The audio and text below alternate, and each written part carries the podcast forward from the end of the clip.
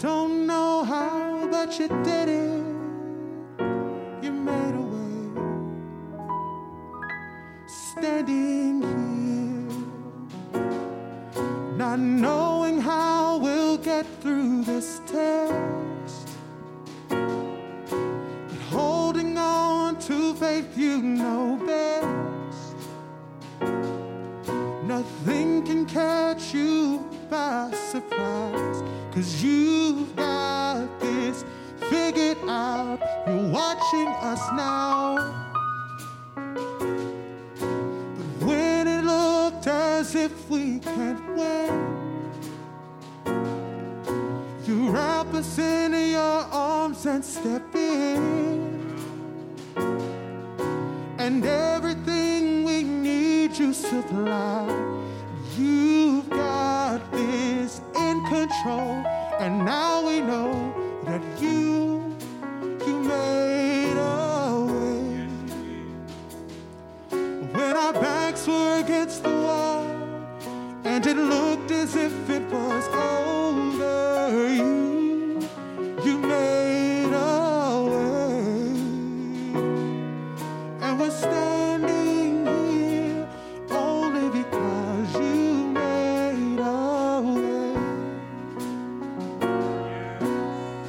You made a way. Now we're here, looking back on where we've come from. Because of you and nothing we've done to deserve the love and mercy you've shown, but your grace was strong enough to pick us up, and you made a way. When our backs were against the wall, and it looked as if it was over, oh, you made a way, and we're standing here.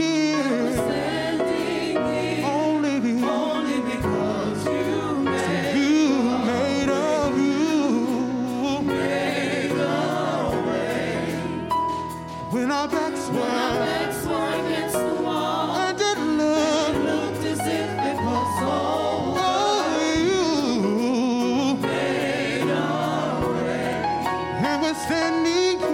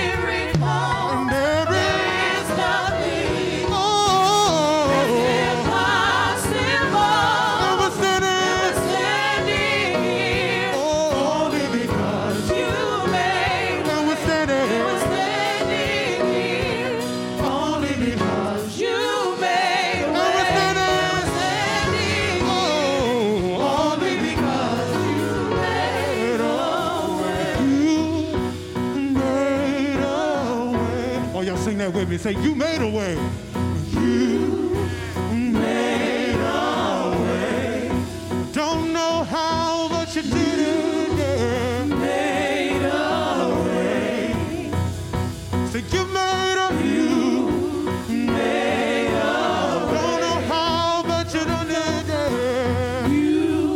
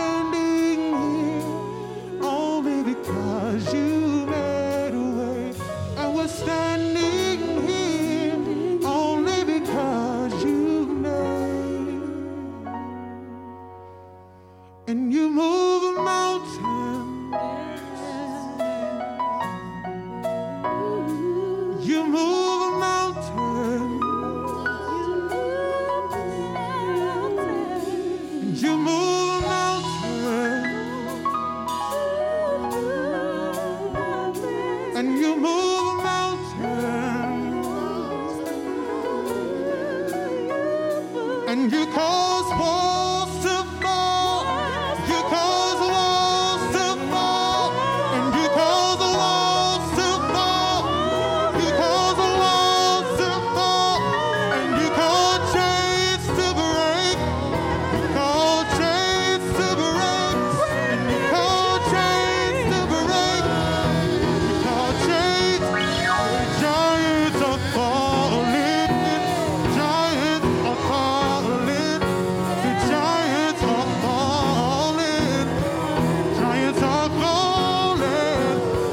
We're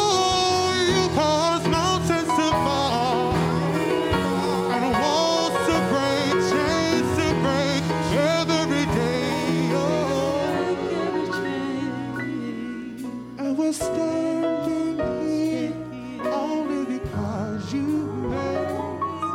And we're standing here only because you made. And we're standing here only because you made a way.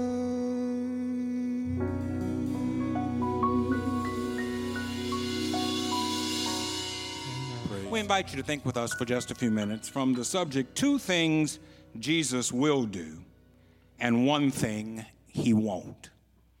Two things Jesus will do and one thing he won't. Part of our ongoing Christian development is for us to evolve in Christ-like mindedness. But this doesn't mean that we are prescient regarding the will of Christ. We won't always know what Jesus will or will not do in a given situation. When I think about certain instances in Scripture, there are times when I thought Jesus would do one thing, and he did something else. When Jesus encountered a paralytic by the pool of Bethesda, graciously he healed the man and enabled him to walk after 38 years of being unable to do so. But according to the record, there were several other people at the pool who were looking for a healing. And one might think that Jesus would have healed all of them and given them all a new lease on life. But only this one man was healed. We don't know why. The gospel writer doesn't even attempt to explain it or defend it. And we are left to simply understand that God's will and God's purpose is often beyond our understanding. John the Baptist was the forerunner of Jesus. He spent his life pointing people to the Lamb of God who would take away the sin of the world. And so when he was put into prison, John had an expectation that Jesus would at least come by the jail and see about him. And he was so upset that Jesus didn't meet his expectation that he asked the question, "Are you the Christ, or shall I look for another?"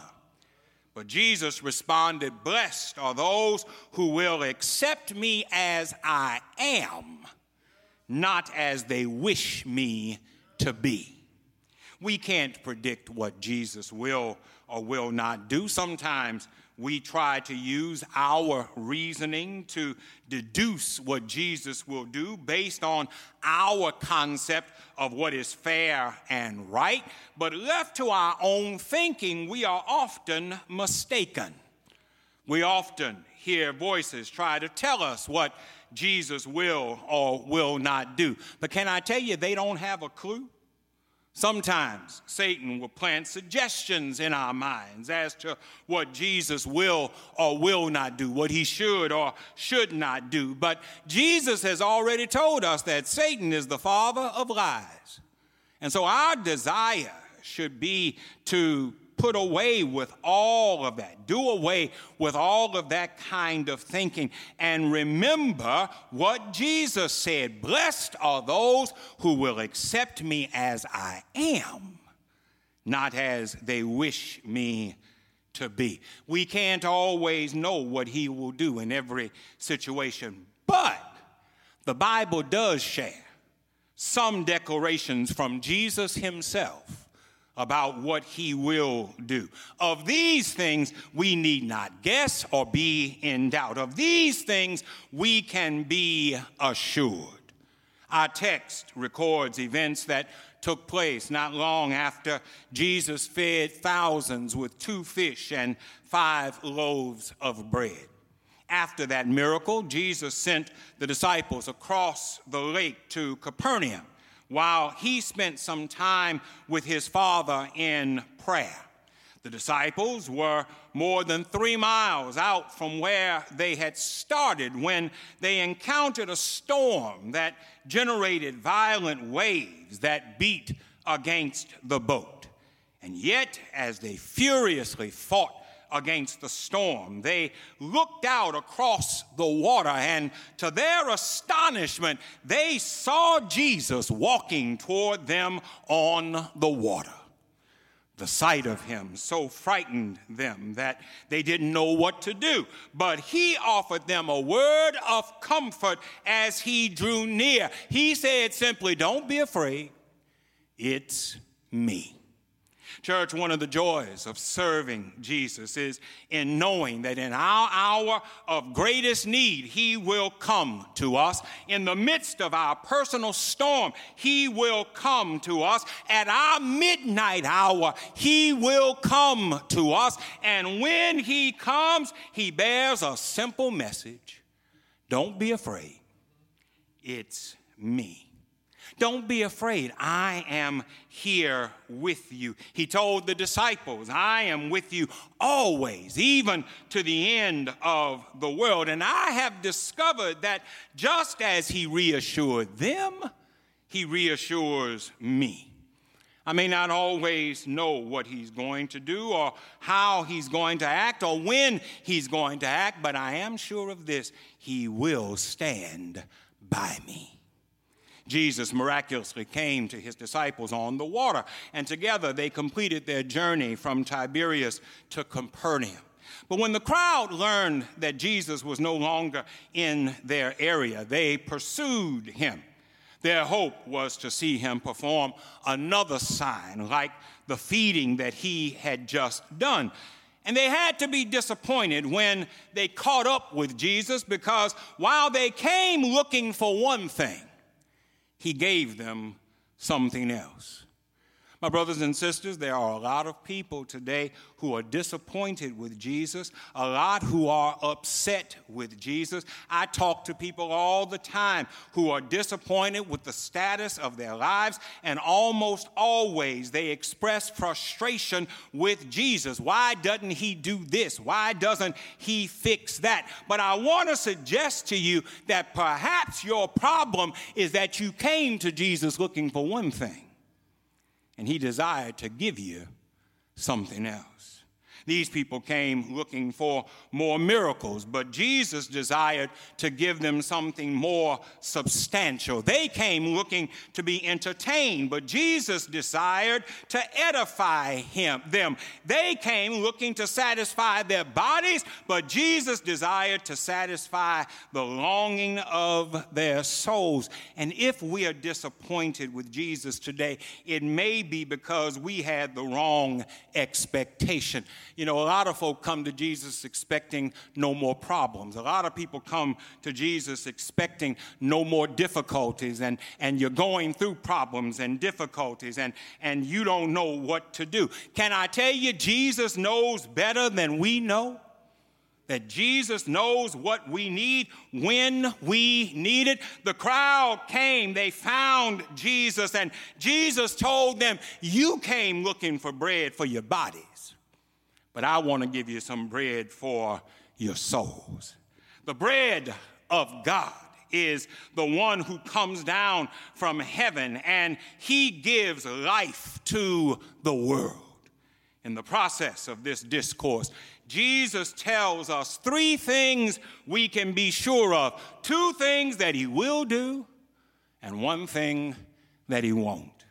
First, Jesus says he will meet our greatest need. He says, I am the bread of life. No one who comes to me will go away hungry. And if you stay with me, you will not be thirsty. We can be sure that Jesus will give us what we need. But can I tell you that you can't get the blessing until you come to the blesser? You can't have rest until you come to the rest giver. You can't be filled until you come to the bread. A lot of us miss the blesser looking for the blessing. But if you really want to be saved, if you really want to be secure in your salvation, then you need to come to Jesus, and he'll satisfy your hunger. Then, more than meeting your greatest need, Jesus says, if you come to him, he will receive you. Verse 37 says, I will never send away anyone who comes to me.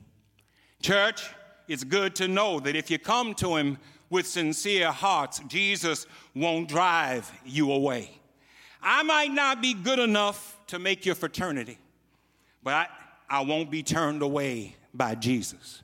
I might not make the cut for your social club, but I won't be turned away by Jesus. I might not have enough money to live on your street, but I won't be turned away by Jesus. I might not have the right look to sit on your pew, but I won't be turned away by Jesus. I don't know about you, but I've been rejected by things and by people. I've been rejected by groups. I've been rejected because I was black. I've been rejected because I was poor. I've been rejected because I had to take a stand for right. And each time I've experienced rejection, it's been a painful experience. Nobody wants to be rejected, but I'm glad that Jesus tells me he will not reject me.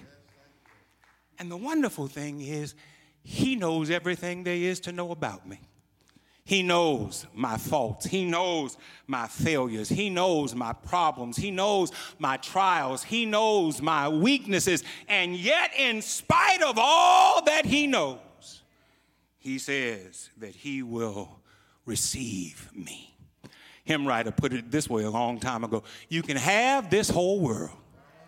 Just give me Jesus.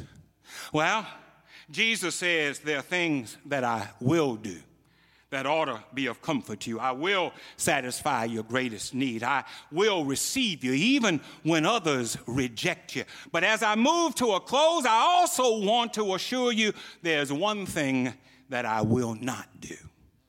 And that is, once I have you, I will never let you go. The one who sent me doesn't want me to lose anyone that he has given to me. Church, the greatest assurance that we can have is that Jesus will not lose us. You know, it's bad when you put your trust in the wrong things. I've seen people whose hearts were broken because they put their trust in the wrong thing. But I'm glad that Jesus tells me when I put my trust in him, he will not let me down. Times can get tough and friends will forsake you, but he will not let me down. He's a friend who sticks closer than a brother. He's my counselor. He's my confidant. He's my consoler. He's my everything. And I've learned that he will not let me go. I may not know what tomorrow holds, but I do know who holds tomorrow. Don't know how long this pandemic is going to last. Don't know what's waiting for me outside the door. Don't know what problems are going to be confronting me when I walk out of this sanctuary in just a few minutes. But I do know this: Jesus has me wrapped up in him. And because I'm wrapped up, tied up, tangled up in Jesus, that makes everything else all right. I've seen the lightning flashing. I've heard the thunder roll. I've felt sin's breakers dashing, trying to conquer my soul. But above it all, I heard the voice of Jesus, he told me, son, fight on. He promised never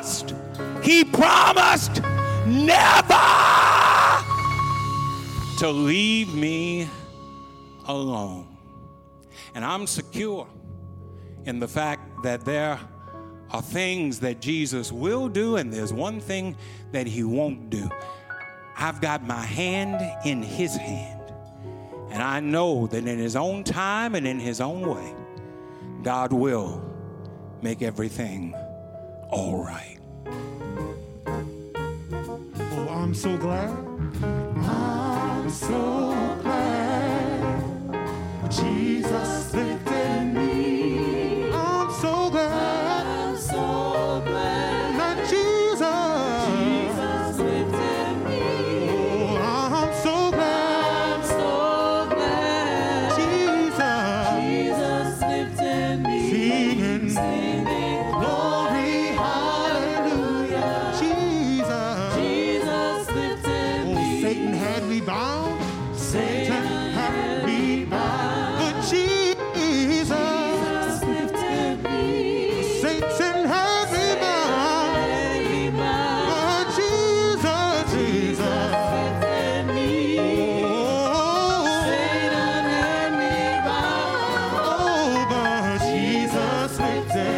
Singing.